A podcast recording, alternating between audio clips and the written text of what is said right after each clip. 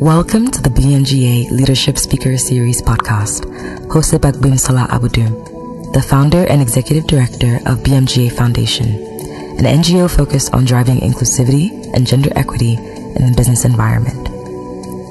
On this podcast, great leaders share their career path and leadership journey of triumphs and challenges with participants of the BMGA Fellows Program, a social impact initiative designed to narrow the gender skills gap amongst young women. The intention of the podcast is to foster and nurture the leadership potential of the next generation of leaders. From leaders in the creative industry to entrepreneurs who are shaping and redefining their respective industries, there's a learning point for everyone. Today's episode features Olubankole Wellington, popularly known by his stage name, Banky W. He is a singer, songwriter, actor, motivational speaker, entrepreneur, and politician. He is also the founder of Empire Mates Entertainment, a talent management company that has produced internationally acclaimed artists like Wizkid and Scales. He's also the founder of the I Am Capable Scholarship Fund, a platform that provides tuition and other resources to deserving youths in various tertiary institutions across Africa. He's an accomplished motivational speaker who has delivered inspiring and powerful speeches at events like the London Business School's African Summit, TEDx Lagos, and WIMBIZ. He's also featured in several popular movies such as Jacob's Cross by Mnet TV, Sugar by MTV, and The Wedding Party, which broke box office records. Banky, honestly, this is a question I've always wanted to ask you seriously, and um, I don't think we've ever had a chance to have this conversation. So when I take a, I mean, let's take a quick trip down memory lane. I, I think of when I first met you through your sister. I think this was like in 2003. You were an up and coming artist where you were working towards getting a break in the R&B scene in the US. So, I mean, for me, it's like when you reflect, what stands out for you in that pivotal period that has set the stage for the career you have today? Um, what stands out for me, I would say two things. Um, one, you know, we had started kind of making music, right, and recording, and we felt like the music was was good enough to be signed um, and good enough to sell. And at the time, you know, we we just all we had were just the dreams of making it in the music business, and really not much else, no kind of connections or whatever. So there was this one day that myself and Tunde, who you know very well, and I think another friend, Tino, we decided that we would start camping out outside of record label addresses in New York City. And we, you know, we had our, our demos, you know, printed up and we drive uh, down to Manhattan and we looked up, you know, addresses of record labels and we just parked somewhere and just waited until we saw somebody that looked like somebody uh, to be like, hey, you know, and believe it or not, we, we saw LA Reid, right? This was after a few days of trying this strategy because we didn't know where to go. We didn't know what to do. We, you know, we didn't have any connections. So just like, you know, let's just go see, you know. And we saw LA Reid, who anybody who knows a little bit about the music business knows, you know, this is LA Reid that signed Usher and Mariah Carey and all of these people. And we said, ah, you know, this is it. We have, we have found it. This is the person. We have so arrived. ran up on, on LA Reid outside of whether it was Universal or Def Jam or whatever it was. And we're like, oh, uh, you know, good morning, star. You know, we're young artists. You know, this is my music. And he looked us in the face and he said, hey, guys, I'm sure you're very talented, but I can't take your demo. I'm sorry. And we were like, what do you mean you can't take our demo? And he was just like, sorry, you know, unsolicited demos I can't take it. Like legally, it's not something that I can do. And, uh, you know, I wish you all the best, but you got to find another way. And he walked away and walked inside, and I was completely crushed. I was so sad because it was like I was looking at my the key to my destiny, you know, just walking away. when we now realized that even upon trying to find one or two A and R's and running up on them, that that strategy was not going to work because they, they wouldn't even take it. If you, if you didn't come through a source of somebody they already knew, they wouldn't even take your demo from you. So it was like, okay, you know, what do we then do? And that's when this thought process of you want a seat at the table, but you have to bring your own chair. That mindset was instilled in, in my mind. And I said, you know what? You know, at the time, Jay Z was my favorite artist. And I remember reading his interviews, and it was like, you know, we wanted to blow, nobody would listen to us, so we started our own company. So I called Tunde up over the phone. We were, I was in third year of university or something at the time. I said, listen, we're going to start our own record label. And that's when we came up with the idea for EME. We're just two kids in university that just had this wild dream. And really, EME was not worth the paper that we registered the company on at the time. But, you know, I think the important thing when you want to do anything in life is just to start, you know, you just start taking some steps. So we registered the company. We said, okay, what next? We said, well, we have all this music that we've recorded and it's good enough to sell. So let's just start selling it. So we, we went to my school, uh, one of the buildings in my school, my lab. I was in an engineering school at the time. We printed up posters and we started driving to every hair and nail salon in the area because I made R&B music. So we figured, you know, it, you know, it appeals more to women. So any business that had women that would come and, you know, sit down as clientele, we would run up on the on the store and then beg the owner to allow me sing for the customers. And sometimes they would kick us out. Wow. sometimes they would be like, oh, you know what? Let's take pity on these young boys. And they would, we, so me, Tunde and Tina would come and we say, hey, you know, hi everyone. We're young entrepreneurs and, you know, we just like a minute or two to sing for you. And then I would sing a little bit of one of my songs. And then we would sell CDs out of the trunk of our car. And at one point, we all quit our, our little hustles, our part-time jobs and all we were doing for money was going to hair salons, nail salons, barber shops, wherever we could find a willing audience. And we would sing and we would sell CDs from the trunk of our car. And I like to tell that story because we did this for a while. And I like to tell that story because the seeds, what EME eventually became, those seeds were planted from these moments when we didn't know anybody, we didn't have any connections, we didn't have any money.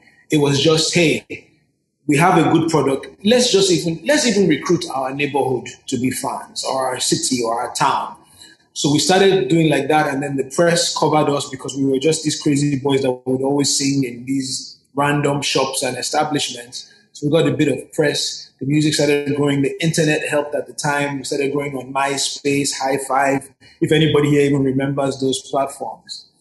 But EME, that's has now made so much money and so much acclaim, if we didn't stick through it at that time and commit to it at that point, you know, in just working with what what was within our reach and just just trying to take some steps at that time, we definitely wouldn't make it to this point now. So so what sticks out most about my mind and in my mind about the journey was that just daily grind of trying to beg to sing in hair and nail salons and the seeds that we planted at that time that eventually became the company that we have now.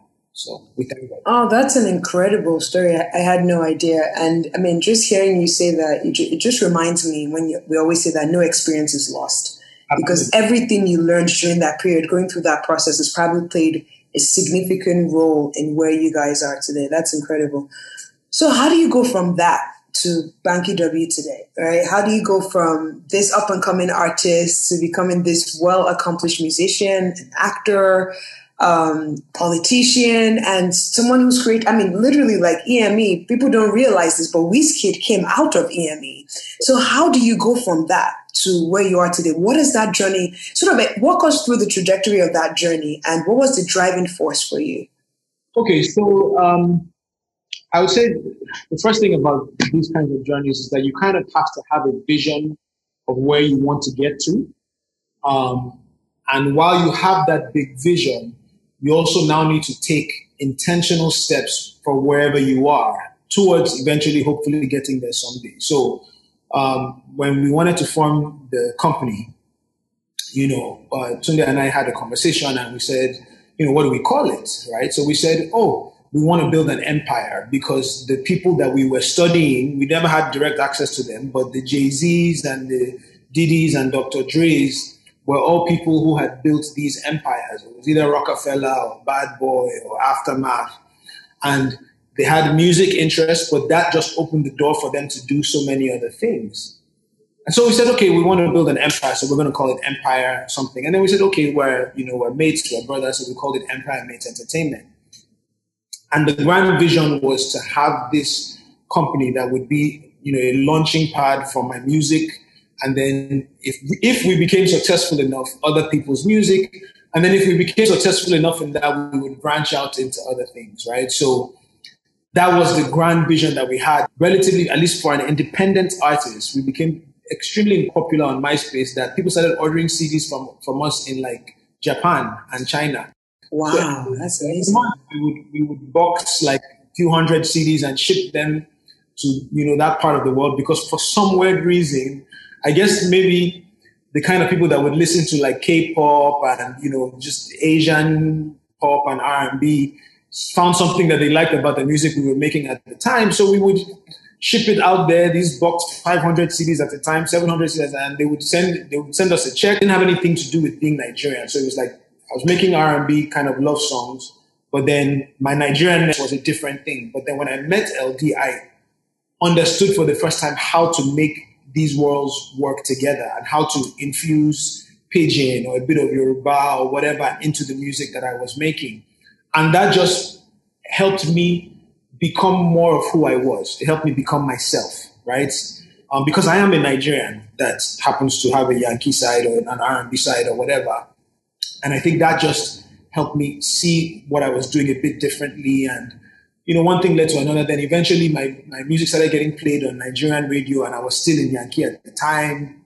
And it just came to a head at one point. We were just like, you know, you know, I, I, had a conversation. My sister was getting married in 2007, so I came back, you know, to kind of help her set up for the wedding. I took a leave of absence. By this time, I had graduated uh, school and I was working for an engineering company.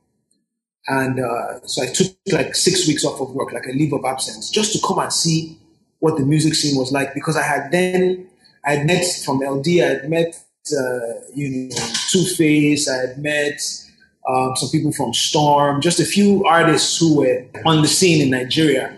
And I kept feeling like Nigeria was where I was meant to be. Like I need to go back, but it was it was hard for me because my my entire family doesn't live in Nigeria. But when my sister was getting married, we were coming back to Lagos for the wedding. So I came, took some time off of work just to see what the scene was like. I think I did Ovation, Red Carol, one or two Christmas events, you know, just to kind of see.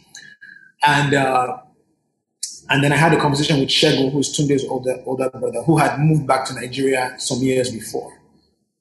And he said, listen, if you want to come and really pursue this thing that you keep talking about, you can stay with me. We'll make a room for you. He converted his attic into a bedroom. Uh, I used to call it the penthouse. It really wasn't the penthouse. It was like an attic. That's funny. to me to, you know, kind of create a, a living space. So I knew I had somewhere to rest my head Mm-hmm. He said, if you come back, we can try and set up EME here and you know give you a soft landing so that you can give it a shot. And if you do that, then then you know we move. But if if you're not, like you can't be one leg in, one leg out. Um, so I, I spoke to my folks at the time, and my mom could not understand it for the life of her. She was like, "You want to sing? Sing in New York City. There are people singing. you have graduated. You have a because you know with parents, you know, it's from a place of care. You know, absolutely. but but I told my my folks, I told my dad, I was like, you know, if I don't follow what my heart is telling me is my calling, where I'm meant to be, if I don't do this thing now, then I'll never do it. And it will always be something that I'll regret. I'll wake up one day, I'll be old, and I'll be thinking, ah, but when I was young, I really, this is where I felt like I should go. So I said, just ignore me for a year and a half. I said, if it doesn't work, in 18 months, me, I don't like being poor. So I'll come back and get another job or get my master's or something, but I need to get it out of my system because I can live with trying and failing, but not trying is just not an option for me. So at that point, they gave me their blessing. Uh, I moved back uh, 2008, and you know then we started the grind there. Um, of course, in the entertainment business, fame comes before fortune. So and that 2008 year was just a difficult year for me because we spend money on videos, photo shoot, video shoot, DJ, promo, this, radio, Kinikon, and um, there was no money coming in. Um, and I remember the end of 2008 going into 2009, I had spent everything that I had to the point where I was now borrowing 5K from Shegun every Monday to put gas in a car that he had given me to use and just to buy recharge cards and get around. And you know when you go to church for 31st night and you write your prayer points inside your Bible, that's my three requests for the year. Number one, this must work, you know. That's where I was. And then in church, I got accosted by armed robbers. Oh my goodness! Wow. At that point, you start thinking that everybody that advised you not to come and try this thing that you want to try is when you hit rock bottom, because mm-hmm. then the only place there is for you to go is up. Go up. Yeah. I was so broke. I was so sad. I was so depressed. But it was like you either throw in the towel now, mm-hmm. or you know you keep the same goal but you change strategy. So you know, let's start recording again, but maybe work with different producers and just try again, but try a different way. And you know, at that point, that's when I worked with Cobhams. We did Strong Team. I worked with Dr. Frabz. We did Lagos Party. And all of a sudden, from trying to beg to get opportunities to perform, people were like, "Oh, where is that boy that sings this song?" Tell him to come play here. And for the first time in my life, people were actually paying me to do the thing that I loved. Um, and then, you know, so as my music became more successful, um, we went back to the vision, right? The vision was we wanted to build an empire. So, you know, Jay Z signed Kanye West, Dr. Dre signed Eminem. So the next thought in our minds was, okay, now that people have accepted what we came to do, who can we find? How can we be a stepping stone to other young, talented artists and producers? And that's when we started working with Wiz and Scales and Masterkraft, the producer, and Suka Sounds, the engineer, and God just really blessed us to be a stepping stone to just a whole group of musicians who launched off from us and, and started doing amazing things. And from there, it was like, okay, what else can we do? You know, can we get into the movie space? And I acted in some films, and we co-executive produced some films, and they've done well. And now, I mean, we always wanted to do this, right? We always wanted to get in the door and then, you know, shift the goalposts. You know, once this starts working and you got that, then you know I think it's Steve Jobs that said, "Stay hungry, stay foolish. Just keep learning, keep trying, keep trying to accomplish more." You know, and and and that's been the the process since then. Wow, that's amazing. I mean, one thing I love about what you what you're saying, and um, it's something I hear in a lot of successful people's story. And I say those stories are so important because when people see the finished product, they don't realize the work it took to become that. They don't realize that you started from a place where you didn't have any connection. You didn't know anybody. You had to do the grunt work to sort of get to where you are, prove yourself, and almost even working for free, like you were saying, where people just started paying you um, to um, to to do what you love. And I, I really, honestly, like love hearing stories like that because I know that if I think of my story, or even just looking at the young women who are in the program, everyone is, I mean, they might be in the starting point of their career where they're wondering, when am I going to get that break? And it's always so important for them to see that for everybody you, you see that is successful, everybody you admire, they started from somewhere as well. They were wanting your position as well. And they had to, when the going got tough, they had to hang in there in order to see the light um, at the end of the tunnel. There's something you have touched on a couple of times, and I and I want to bring it up because it's um it's something I know about you. You don't shy away from it. You talk about it publicly, and even while you were telling your story, I mean, one thing I picked up is um, you're giving God the glory for everything that has happened, saying God blessed us with this. Yeah. I'm very curious um, to know when was that moment for you in your life, right? Was there a defining moment where all of a sudden your faith became a focal point? I mean, some of us will say, okay, maybe you grew up as a Christian, but when was that moment where you're like, I see God, I get it? Like, this is going to become the cornerstone of my life? So I would say that um, honestly, I've from a, from a very young age, I've kind of I've been blessed to have God instilled as a backbone for me. The life experiences that I've been through proved to me, and I'm not trying to preach or you know enforce my beliefs on anybody, but I'm just saying what I learned at a very young age that God was indeed my backbone. And I was, I mean, I've had skin cancer three times. I've had near death experiences more often than I would like to, you know, to count from when I was a kid all the way growing up, whether it's from armed robbers and staring down the barrel of a gun. I've always had this very acute sense of the existence of God um, and the fact that my life is in His hands and that I'm only here because of His grace and His mercy. Um, and that's what has kind of kept me going all throughout life. Now, yes, there was there were obviously you know like any you know, I tell people sometimes if you read the story of the prodigal son in the Bible, that's your boy. You know, they could have written the story of Banky W in, in the scripture. I started speaking about it more um, in terms of like teaching in church and all of that in 2019. So leading up to late 2019. So leading up to that, that's when I ran for office. You know, I ran a campaign for the House of Representatives. Um, my wife and I had been trying to get pregnant, which we've shared that story, so I won't go into, you know, that's a long story on its own. But, you know, we tried IVF a few times. We'd gotten pregnant with twins. We'd lost them. And, you know, I think when you, when you go through those kinds of like really emotionally wrenching um, periods in your life in terms of losing um, uh, someone or a child, uh, in terms of going through the kind of grueling, draining process that a political campaign can be. And, you know, those things can, for a lot of people, can do one of two things. They can push you away from God or they can bring you in closer.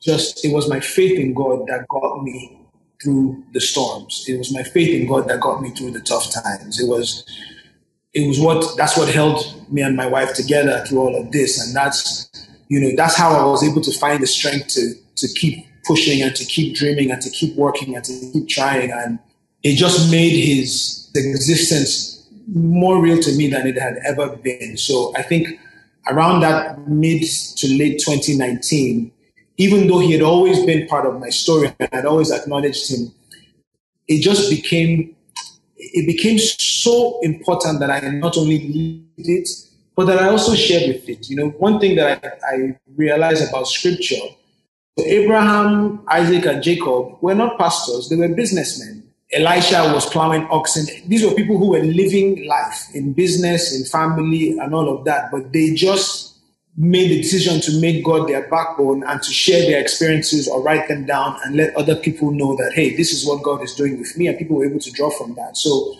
that hit me like, you know what? I don't need to be the pastor of a church to talk about what God has done for me and what he's what he continues to do for me and the things that he's teaching me. And that's when I started just embracing um, the call or the opportunity to share. You know, the more you reach, the more you teach. You know, and and um, and that's that's been it for me. Thank you for sharing that.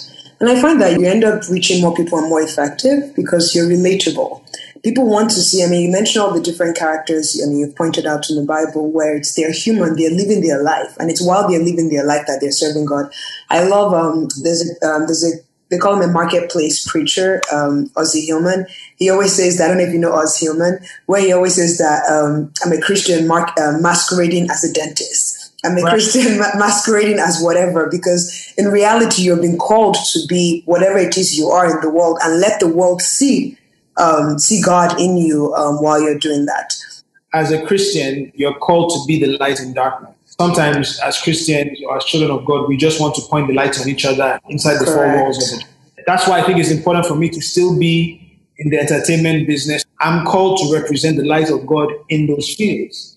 And there are people who will listen to me. There are young people who will listen to me now who, if Benny Hinn is having a revival, they're not coming. You know, they won't even know but if whether it's because of the music or the films or, or, food or whatever it is that God has blessed me with, all of that means maybe you will come to me because you, you like a love song that I sang to my wife.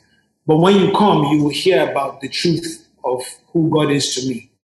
And I think that that's partly why God has given me the platforms He's given me is to be able to be that light in these fields that He's placed me in and to attract people back you know, in, in, in this dark world, you need that, you need God as your backbone. You need Him as your foundation. That's where you build your house upon. Because whether you're a child of God or not, the storms are going to come. You know, life is going to throw its blows at you. And honestly, I can say it is from building my house on the rock of God and His Word that has allowed me navigate and still remain standing, you know, this many years down the line. And so, can you bring God into your life and into your equation and make him that intentional part of your life and building that relationship with him. Because if you do, then everything else eventually works together for your good and it works out in your favor. And if you live your life a certain way and people see that light in you, they see the way you live your life, they want to emulate that. I mean, it's just a reality where Um, I, have heard people say that sometimes the only Bible somebody will ever get to read is you. So it's it's you. So it's are you loving your neighbors? How are you treating people? You know, how are you conducting yourself? That that becomes more effective. Where and I, and a key thing, like you've mentioned, which I really love the fact that you said that it's being relatable because you're still living a rich and fulfilled life whilst you're saying that I want to be a vessel used by God to, to, to be a light to the world. So I completely I respect that. But I want to touch on something politics. I mean, so you've done entertainment. Yeah. I can make sense. I can, I can understand that. Acting, I can understand that. Um, even when you talk about your faith, that now you're preaching from the pulpit, I can understand that. So where did politics come in all of this? I mean, you, went, you started a political party and you decided to actually pursue a legislative office. What was behind that? What was the driving force of that? I've I've been very vocal and very active in terms of like just advocacy. Far back as 2009, 2010, um, I think I've probably participated in more, as far as I know, of the people that I know, have participated in more marches and protests and just initiatives of that sort geared towards making Nigeria a better place than most people that I know. So light up Nigeria, enough is enough. RSVP, Occupy Nigeria, Bring Back Our Girls, um, just you name it, advocacy. We've been, you know, really fully involved this entire time. And then uh, obviously a healthy amount of community service as well. And, you know, I would sit and I would look around, you know, election season after election season, and you would see people who should either be in jail or in exile, have no business looking over the affairs of the country. And these are the people that their faces are plastered on the walls during election season half of the time. And it's just this thing where, you know, we, we can sit around as, as, as a generation and point fingers and complain, but at least those people decided to get involved in the equation. And as much as I can shout and scream at my television, I can never help Arsenal win one game as much as I love them. And so, in that same thought process, if all of us continue to sit out of the political process and we continue to just point fingers at everything that is wrong, and some of us don't start to stick our necks out and, and try and put in a different kind of leader, then we will always be in this place. And I'm really glad that I did it. Um, and by God's grace, I think we will go again. We're still trying to figure out exactly how. Interesting. okay. Wow. Um, so, what would you say was the biggest learning for you going through that whole experience? Because that must have been completely different from everything else you're used to. Where if it's music, if it's um, EME, everything has some sort of structure. And I know politics has its own structure as well, but that was you had to learn that. What was that experience like? I mean, all in all, and the fact that you're even saying now that that you're still definitely going to pursue that. What was the biggest learning for you, and what would you do differently next time than what you did the last time? Mm, that's it. See, we, we need a whole other Zoom uh, meeting to go over the experience of, of campaigning and the lessons learned. If I can pick one, I'll, I'll just pick one thing to highlight. I think one of our biggest challenges when it comes to politics in Nigeria is the challenge of apathy. Um, and so people get fooled into thinking, you know, it's this party versus this party or whatever the case may be. It's not. It's really battling this spirit of apathy that we have that makes us sit out the process. You know, the reading is most successful when people don't show up. That's actually how rigging happens, is that you don't have people show up so they can stamp ballots for, you know, if say they made an allotment for 100 people to show up and only 10 people come, then they can put 40 or 50 towards another person. But when everybody shows up, it's so much harder to sway elections and it's so much more blatant that you can see it and you know investigate it or whatever the case may be. Um, and it's sad because the people who should know better are the people who do the worst in terms of I'll give you an example. Politics is a game of numbers, right? The presidency of Nigeria has never been won with more than 16 million votes. It's usually somewhere between 15 point something. There are 23 million students. The governorship of Lagos last time was won with, I think it was about 730,000 votes or thereabouts in a state that has 30 million people. Let's drill it down further. I ran for the House of Reps.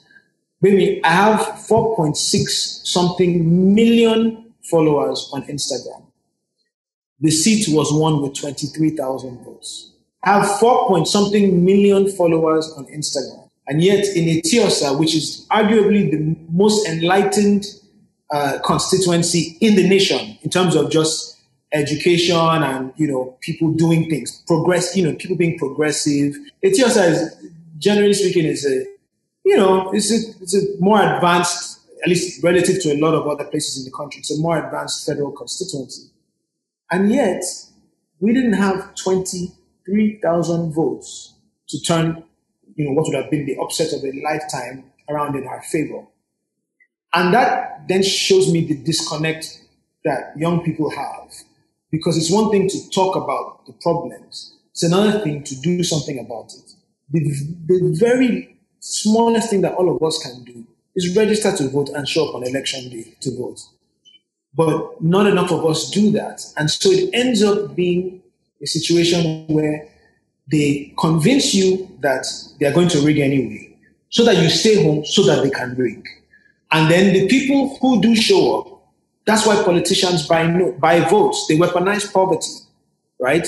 So they go to this group, uh, this community that has 2,000 or 5,000 people, and they work with the community leaders and they offer them this amount of money or this food or whatever, and they've made our politics transactional. They keep some people on payroll, they keep some people on the night before elections. Money changes hands from different agencies to different people in the grassroots and they sway these numbers so that they can keep the system the way that it is. And then those of us who, if all we needed to do was just, we don't even need everybody everywhere. We just need to pick the places that we can have. You know, when during the, the collation of the votes, everywhere that we had representation, we were coming first or second. But then there were places that we didn't have people on ground, and we didn't have enough hands or boots on the ground and all of that and then you just saw the whole thing just go in a different direction. And so again, it's a game of numbers, right? So what if we looked at the numbers and said, hey, come 2023, we want to target getting 10 senators of like minds and 40 reps of like minds in the National Assembly.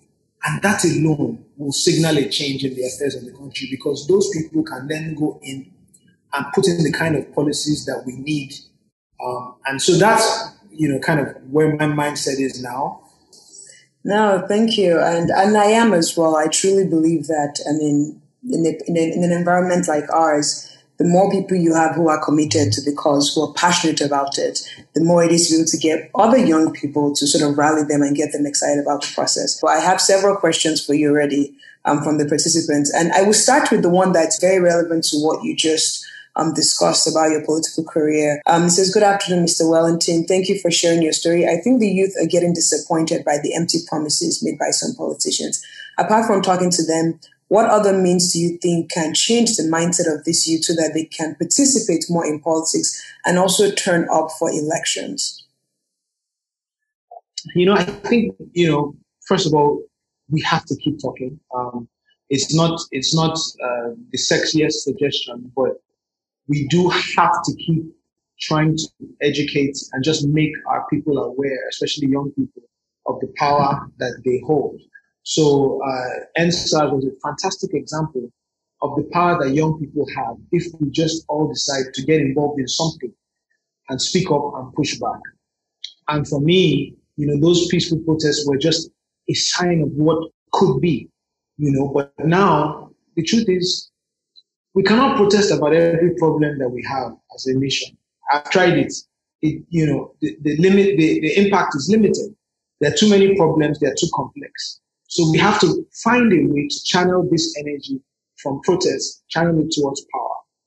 Uh, and that comes with education and awareness, uh, maybe even finding some way to incentivize people. You know, we're talking about doing some, maybe some kind of PVC concerts where, you know, you get the people that people want to see perform, but for you to have access, you need your voter's card. Um, so we're, we're trying all kinds of creative uh, uh, attempts. I think reinforcing that in the minds of our young people so that they understand the true power that they have. And then, you know, and then, you know, Thank you for that. that gets us. No, that's no, that's a very good point. Thank you so much for that. The next question, we're going to shift gears a little bit to your to your creative side, and this is the amazing thing about you. You have your politics, you have your faith, you have your creative side. So this question, this one caters to the creative side. yeah. So basically, what she, the question she's asking is saying that the societal norm in Nigeria right now is demand for low, unethical and low quality content. That how can you gain traction if that's not the type of work you produce? Um, I disagree with the sentiment that the demand is for um, low quality content. I think if you just look at the music side of things and the movie side of things, which is two spaces that I'm very familiar with, the highest grossing films, I don't think you can accuse Wedding Party or Sugar Rush or King of Boys of being low quality content, right? And even on the music side, if you see what like a Burna Boy, for instance, has done um, with Burna Tems, uh, Oxlade. There's a whole new generation, Joeboy, um, of, of music artists that are making waves around the world. Um, now, are there people who are doing low quality content that are experiencing some level of success? Of course, but that, that's the same everywhere. You know, there'll always be, you know, you just have to decide where you want to fall and the kind of work that you want to do. You know, and I think there's a whole new era of filmmakers who just don't fall into that space. I completely agree because in terms of the quality of music, I mean, I've been in Nigeria now for seven years, and when I look at the quality of movies and um, and just content even commercials, because I pay attention to that as well. Within that span of seven years, it's it's improved significantly, and because. I think there's a high. You look at um, platforms like Netflix that has increased distribution globally. It's increased the demand for high quality and has forced everybody to step their game up. So I, I completely agree with you. I share the say um, the same sentiment with you, Banky, on that question.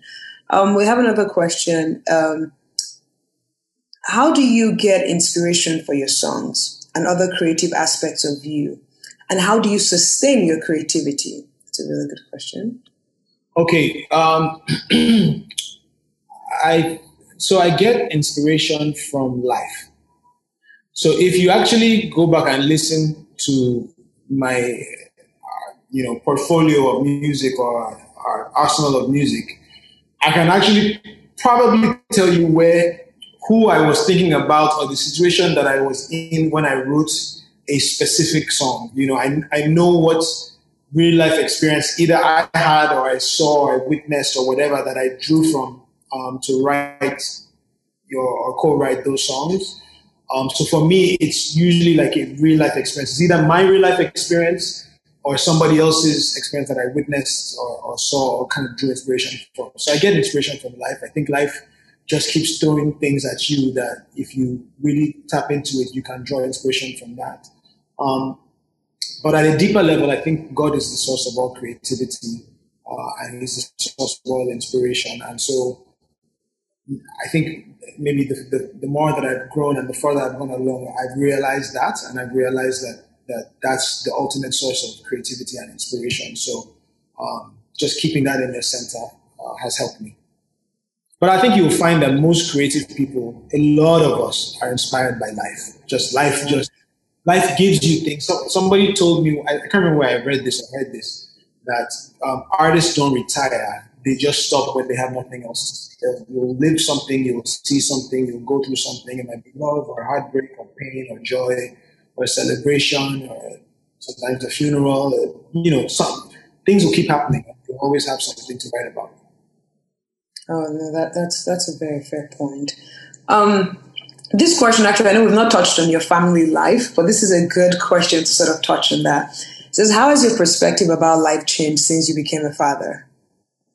Oh man, wow! You just asked me about my favorite job description at the moment. Um, man, I, I got to tell you, being a father is ah, it's everything that I prayed for and so much more. Um, our son is man he's a, he's an amazing I know every every parent probably feels that, right? Every parent absolutely like their child is the most amazing, but Zaiah is actually the most amazing. Uh, I think, you know, I was having a conversation with another friend of mine who is also a, a new father. So um, Ibrahim Suleiman is an actor and an artist and all of that.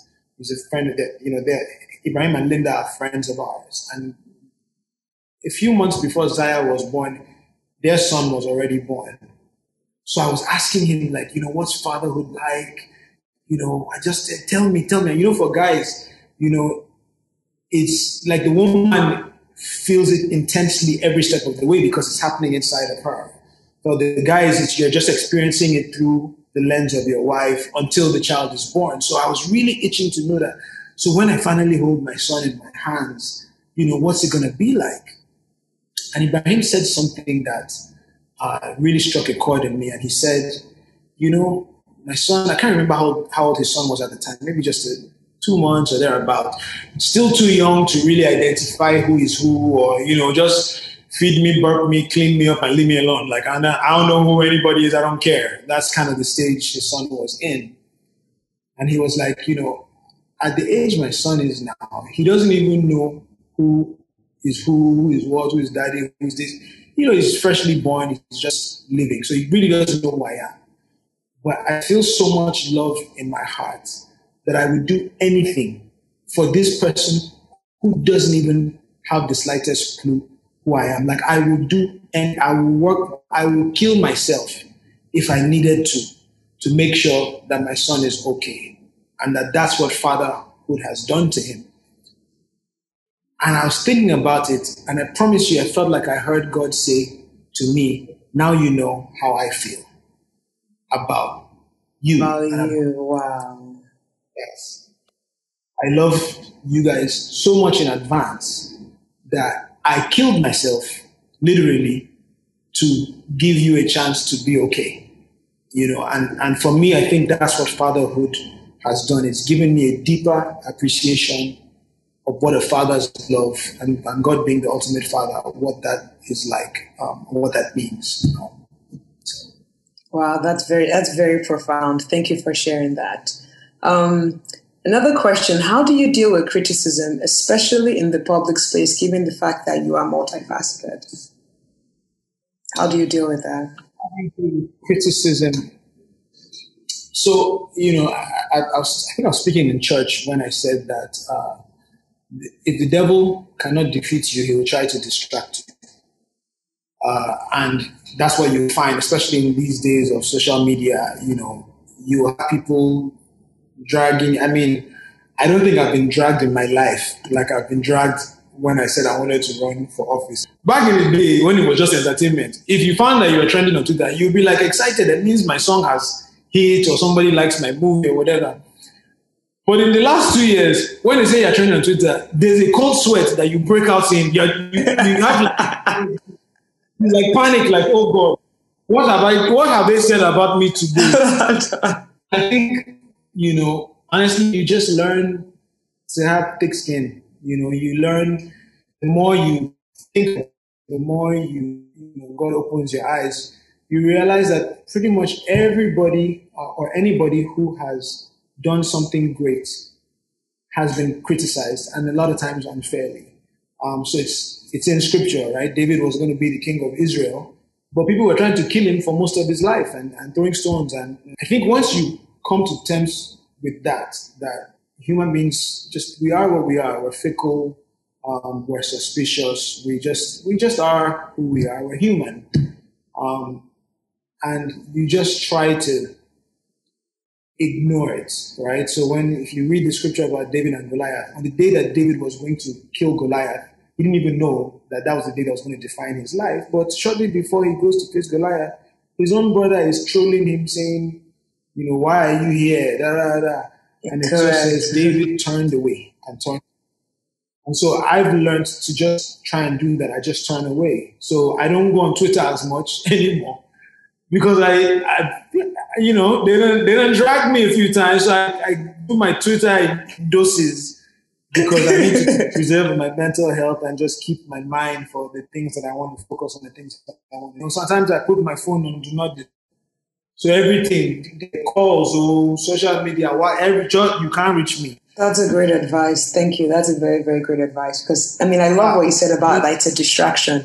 So this is last question. We're done. What advice would you give to a younger Banky W? The advice I would give to a younger Banky W is probably the, the things that have sustained me um, throughout my life is one, believe in God um, and develop a relationship with Him.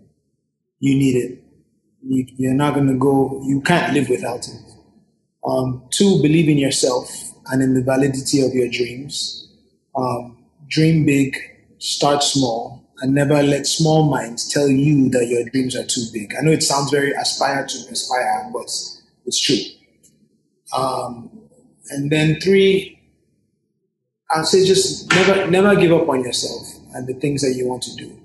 You know, yes, there'll be a healthy dose of fear. Yes, life will bring bring you a healthy dose of storms, but you'll keep standing at the end of the day. So just never never throw in the towel. Never throw in the towel. And last but not least, I would say find purpose. And when you do, chase after it with everything that you have. Because at the end of the day, it's fulfilling purpose that counts. It's, it's not pay, it's purpose. Yes, we want to make money, but if it's money you are after, then take a look around and see how many billionaires have committed suicide. So, yes, finding money is a good thing or, or, or making money is a good thing, but money is, at the end of the day, it's an excellent tool, but it's a terrible master. So chase purpose and use money. Thank you so much. Thank you so much for making time. And, and we're looking forward to your new video. It's a beautiful one, so please check it out. Definitely we will. Thank you so much for being with us. Have a blessed day. You can listen to all the episodes of our podcast on Spotify, Apple Podcast, or wherever you get your podcast.